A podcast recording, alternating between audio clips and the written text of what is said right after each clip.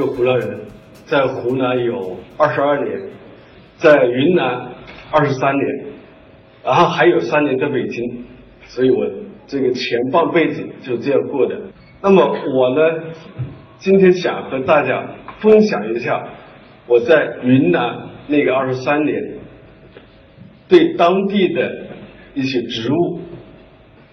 以及这些植物它们的智慧，还有就是掌握这些植物智慧的人们，他们的了解和大家一起分享一下。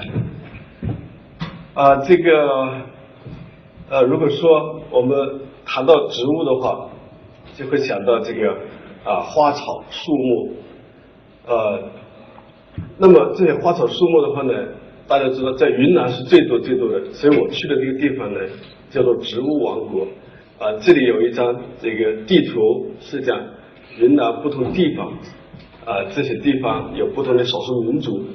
那么我第一个呢是想要带大家去云南的东南部，这里呢是哈尼族，哈尼族的一个聚居区。大家如果看到这个照片，就会想起哈尼族的梯田，觉得它是一个奇迹。为什么是个奇迹呢？大家可以看，从这个山脚一直到山顶。都是梯田，这梯田里面是需要有水的，因为它要种水稻。可是这里没有水库，也没有抽水机，这水从哪来？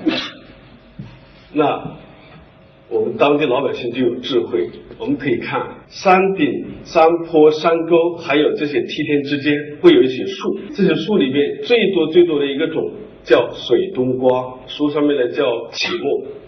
那么这种树的话呢，有很多很多优点，其中最重要的一个优点就是可以保水，也就是说把水给保藏下来，这样再源源不断的流出去，来灌溉这个梯田。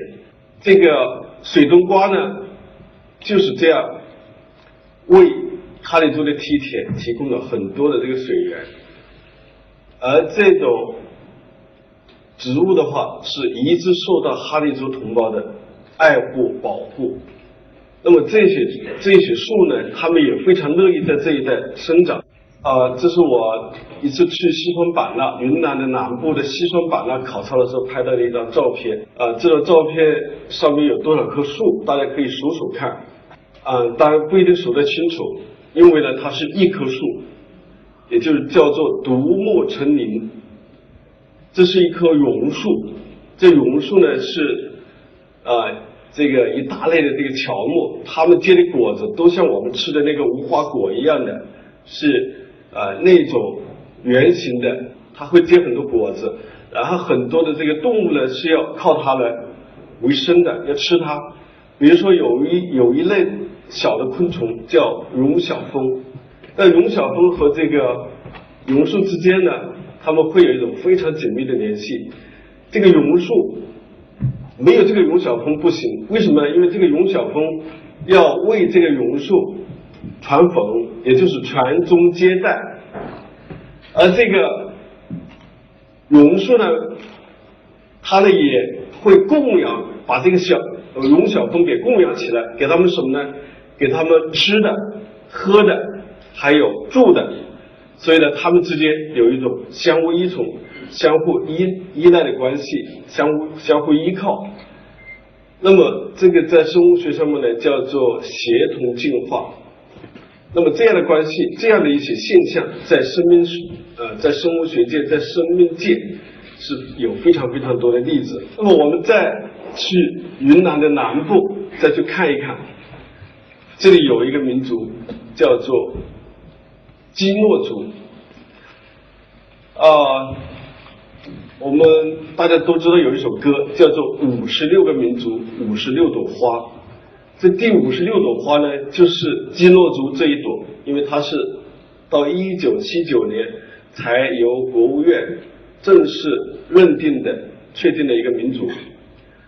呃，如果我们到了这个这个四月底五月初这个时候去基诺山的时候，就是基诺族居住的这个地方的时候。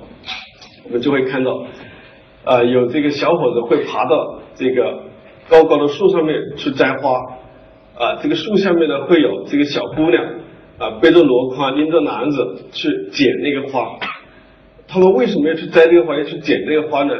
是由于这个时候他们那个地方没什么吃的，因为青黄不接，因为旱季快结束了，很多东西都还没长出来，雨季还没来。这个时候他们吃的东西很多都要来自于当地的森林，而这个森林里面最好的东西就是有一种叫结波花的。一种植物，一种一种树，树上面开的花，啊，这个结果花呢，书上面叫做粉花羊蹄甲，啊，就这个样子。这个粉花羊蹄甲的话呢，它们可以做成各种各样的菜肴，可以来吃，呃，它的这个花瓣和花萼都是很好吃的，呃，那我每次。如果要去西双版纳，都要选在这个四月份、五月初的时候去，因为这些花很好吃。每次我都到那好好吃吃一顿。我们回到这一张照片来看的话，看起来这个地方这个树好像不高，其实我们靠走近一看，那个树都是很大很高的。一般来说，这个小伙子如果说爬树爬得快、爬得高，啊，他一定能够得到那个姑娘的欢心。谁能爬得？高，谁能爬那种最难爬爬的树，说明这个小伙子是可以依靠的，因为这是力量的象征，这是靠得住的表现。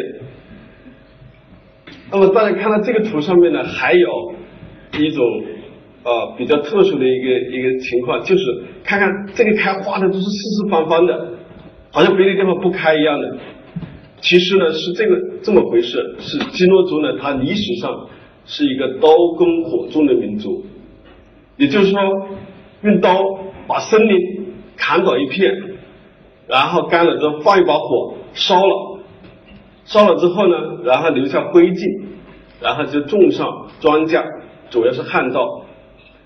那么种了两年三年以后，他们就不要了，不要了怎么办呢？他们又去砍一片。那么他们总共会砍多少片呢？会砍十三片。这个十三这个数字呢，在很多地方呢是不吉利的，但是在基诺族它是一个最吉利的数字。也就是说，他们基诺族把这十三片土地都轮流种植了一遍之后，也就是过了二十六年或者是三十九年，那么过了二十六年和三十九年的时候，由于这个西双版纳这个地方啊是热带，雨水比较多，热量充足。二十多年、三十多年之后，原来的第一片已经长出了茂密的参天大树。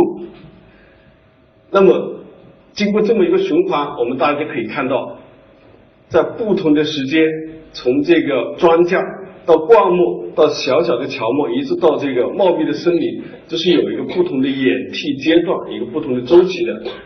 那么，一般意义上来说，如果我们看到一片森林，放一把火，这无疑是对森林的一个巨大的破坏，对生物多样性是一个非常大的一个损失。可是，如果我们从这个周期来看的话，从这个周期来看的话，其实他们对生物多样性的保护是有利的。为什么这么说呢？因为有一些物种啊，它需要一个开阔地，它需要草丛、灌木丛、小树林，它才能活。如果都把它放到那个原始森林里边，有些是不能活的。所以，如果我们要看整个周期的话，这样的一个系统，它的生物多样性是最丰富的。当然了，这个现在这个土地面积、森林面积减少了，这个人口增加了，如果我们还鼓励刀耕火种，啊，这个就不能提倡了。但是呢，基诺族传统上他们的这种利用森林，而且这种轮流的。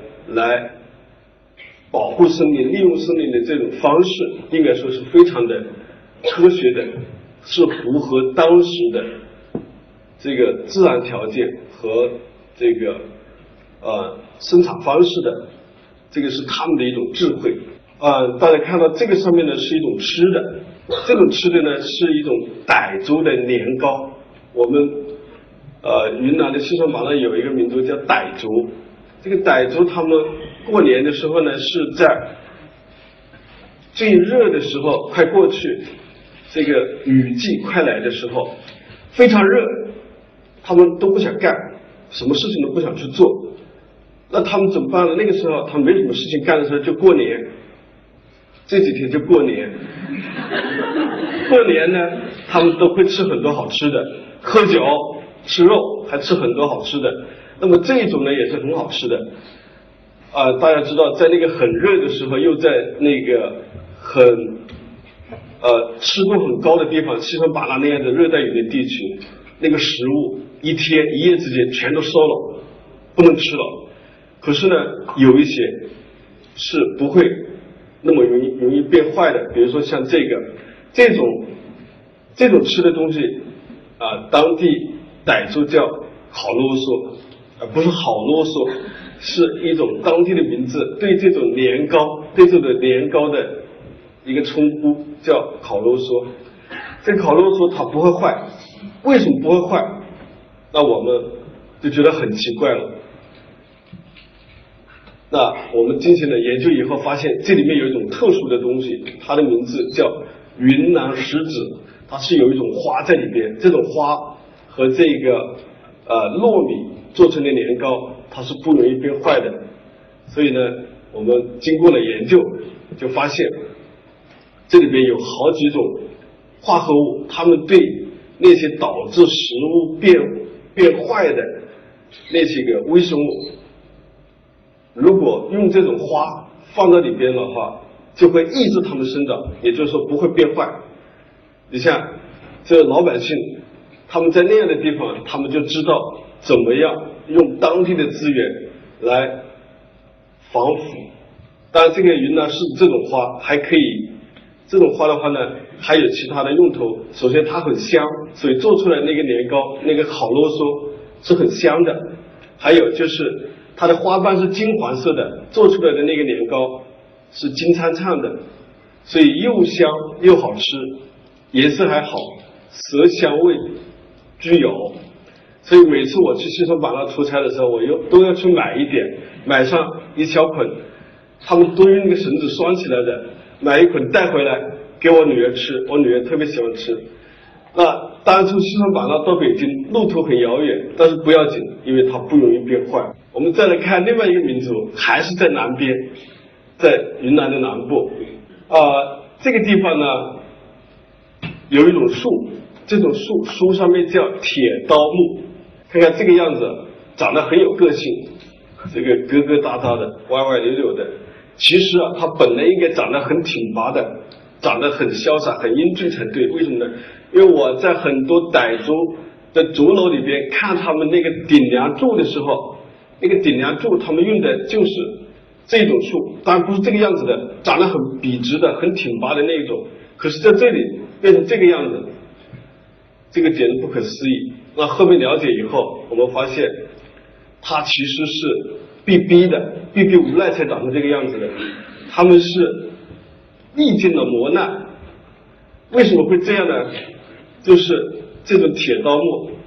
每过三年就要被刀砍一次，砍了之后他又发，过了三年又被砍，所以呢就长成这个样子了。由于经常被砍，所以他的名字当地给了他一个形象的，叫做哀刀树。砍了之后，那个木材的中间那一圈是黑的，又有了另外一个名字叫黑心树。那又叫哀悼树，又叫黑心树，这名字都不怎么好听。可是我们仔细研究了它以后，发现这种植物其实是我们当地老百姓利用了这种植物的智慧。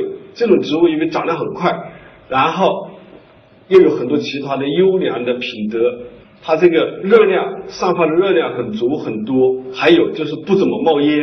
另外，山上面的树拿回来烧，那个傣族的妇女长期常年都在那个火塘边。这个做饭做别的事情，那个烟经常来熏你的眼睛，你的这个呼吸系统，这样的话，这个当地的妇女肯定会得很多很多的这样的疾病，这样对他们当地老百姓的这个身体健康是不利的。所以这种树的话呢，应该说他们既这个能够帮助当地老百姓节省时间、节省劳动力，还能保护生命，还能这个保护我们当地人的这个健康卫生，所以呢，这个应该是一种非常好的树。所以虽然变成这个样子，外表很难看，非常难看，可是呢，它的心灵是美的。我们应该给它另外一个名字，呃，叫做心灵美。当然，心灵美不能叫了，因为这个北京有一种萝卜就叫心灵美，那我们正好把它叫做什么卡西卡西莫多这样的一些形象一点的名字。外表难看，但是内秀啊。在去另外一个地方之前，我想稍微给大家介绍一下，我们人类的话呢，实际上有两大知识体系啊，在座的可能很多人知道。一个知识体系呢，是我们祖祖辈辈一代一代传下来的，叫做传统知识。这个传统知识呢，是经历了几万年甚至更长时间。为什么会这么久呢？因为它其实在我们人类有文字的文明之前早就有了。我们人类从这个树上面下到地面，就慢慢的开始有了，然后一代一代传下来。我们要吃什么？去森林里面去找。那找到有毒的，那死了人，那下一代就没有了。那他就告诉下一代，这个可以吃，然后那个好吃，这个可以治病，那个可以拿来盖房子。那这样的东西一代一代传下来，所以我们的祖先最开始是要依靠这个传统知识来生存的。还有另外的一个知知识体系，就是第二个，第二个就是我们所说的这个科学知识。这个一般来说是用这个实证的方式得出来的。那么这两大知识体系的话呢，现在我们大家啊在座的还有其他很多人，更多的是崇尚这个所谓现代的科学知识，而把原来很多传统的知识给遗忘了。但其实这个应该是很可惜的，非常可惜的。啊，为什么呢？因为很多东西我们并没有真正理解它的真正的含义。不知道它的价值，它就已经消失了，这个是很很可悲的一个事情。那我们再回到云南的东南部这个地方呢，有一个民族是瑶族的一个支系，叫红头瑶。大家可以看，他们的头上都有一顶红色的尖尖帽，所以叫红头瑶。不是说他们的头是红的，是头上戴了一顶红色的帽子。呃，当然也有不戴帽子的。看到这个小姑娘，她没戴帽子，是因为她没结婚。结婚的时候，这个红头窑的姑娘要把头发剃光，剃得干干净净。剃光了还不行，眉毛刮干净，然后戴上一顶红色的帽子，她就可以结婚了。红头窑的妇女虽然这个传统很奇特，但是还有一样奇特的东西，让我们做植物学的人感到很。很吃惊，为什么呢？我们去那个地方的时候，看到他们妇女们会采集很多的野生的植物，男的他们不会的，在红头窑的男的他们不懂，但是呢，这些妇女们懂，他们拿来做什么呢？他们是拿来泡澡的，也就是我们城市里面做 SPA 做那种药浴的。那这里边这些药浴的东西。在当地有很多种，而且不同的种类是用于不同的用途的。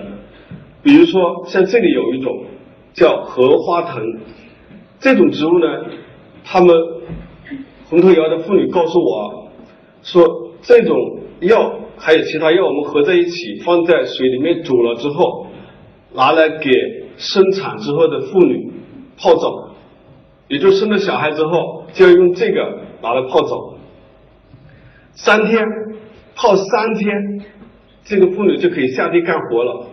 呃，大家可能会觉得很奇怪啊。一般来说，我们说生了小孩要坐月子，坐月子呢就是一个月啊，三十天呢，三十天不洗澡不洗头，这最后头发都是乱糟糟的。可是呢，我们红头窑三天就可以下地干活，是不是很神奇？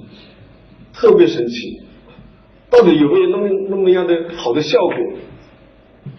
那我不是女的，我不能生个小孩去试一试，所以我就把这个拿回来放到实验室里面，我们来看。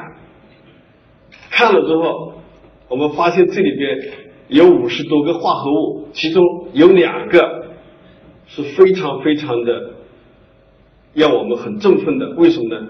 因为这两个化合物，它们能够抑制一氧化氮的生成。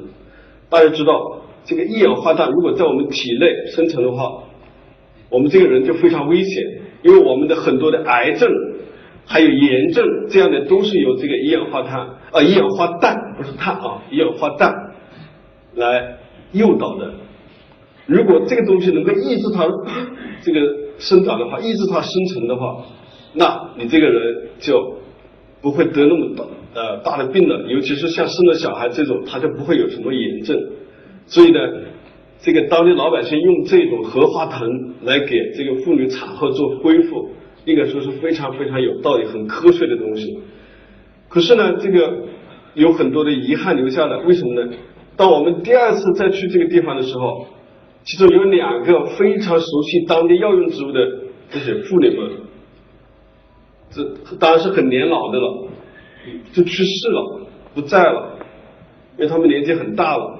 呃，最要命的是，他们没有传人，也就是说没有继承人，他们很多很多东西，也就随着他们去世以后，就永远的消失了。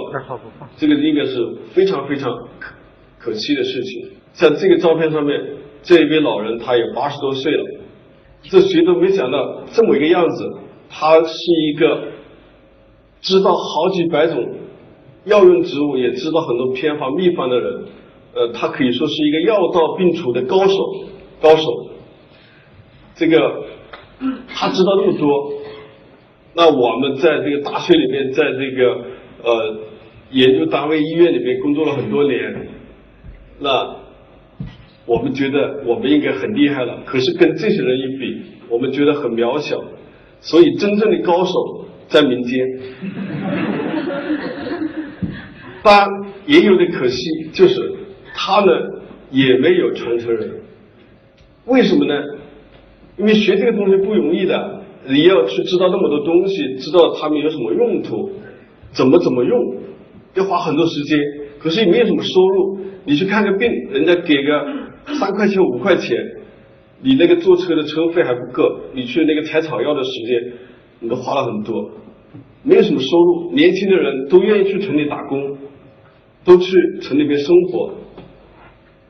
即使他把这样的很多的秘方或者说是很有用的东西告诉别的人，那人家需要时间学，还有学了之后他也没有什么好处。我为什么教你？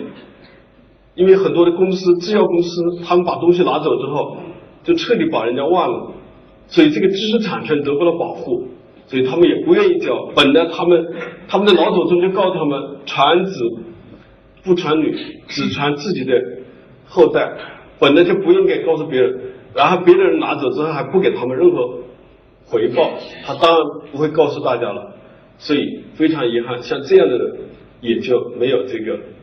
啊，后边的传承人是很可惜的。那像我们呢，在很多的这个山区，在很多的这个少数民族地区，看到很多很多的现象。像我的话呢，是在云南有二十三年，那么在很多的崇山峻岭之间穿行，也在我们很多这些智慧的人群里边走，我就感到。我就会从内心深处知道，当地老百姓对当地的生命是非常了解的。那么就是由于有这样的假说，有这么一个假设在里边，所以我呢可以说是全力以赴的在做这个民族植物学的工作，也就是说在抢救这些很快要消失的这样一些传统知识，不遗余力的在做这份工作。当然，这个力量非常有限。为什么呢？因为它消失的速度太快，很多的这个传统知识随着这些老人们去世就不再有了。就好像有一位美国哈佛大学的民族植物学家，他的名字叫 Richard Shortis，他说了一句话，因为他在南美洲亚马逊的热带雨林里边工作了很多年，他说那个地方虽然为世界提供了像啊，橡胶金鸡钠就是那个治疗疟疾的那种特效药的很多的原料植物，也提供了很多的传统知识给世界上的所有的人。